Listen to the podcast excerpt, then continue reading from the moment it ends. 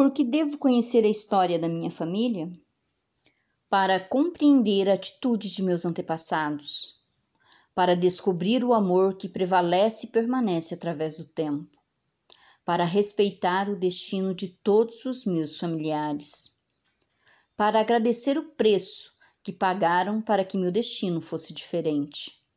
para aceitar cada um como é para honrar todas as vidas, pois é daí que vem, para amar conscientemente a cada membro como parte de mim, para transformar o ressentimento em aceitação e amor.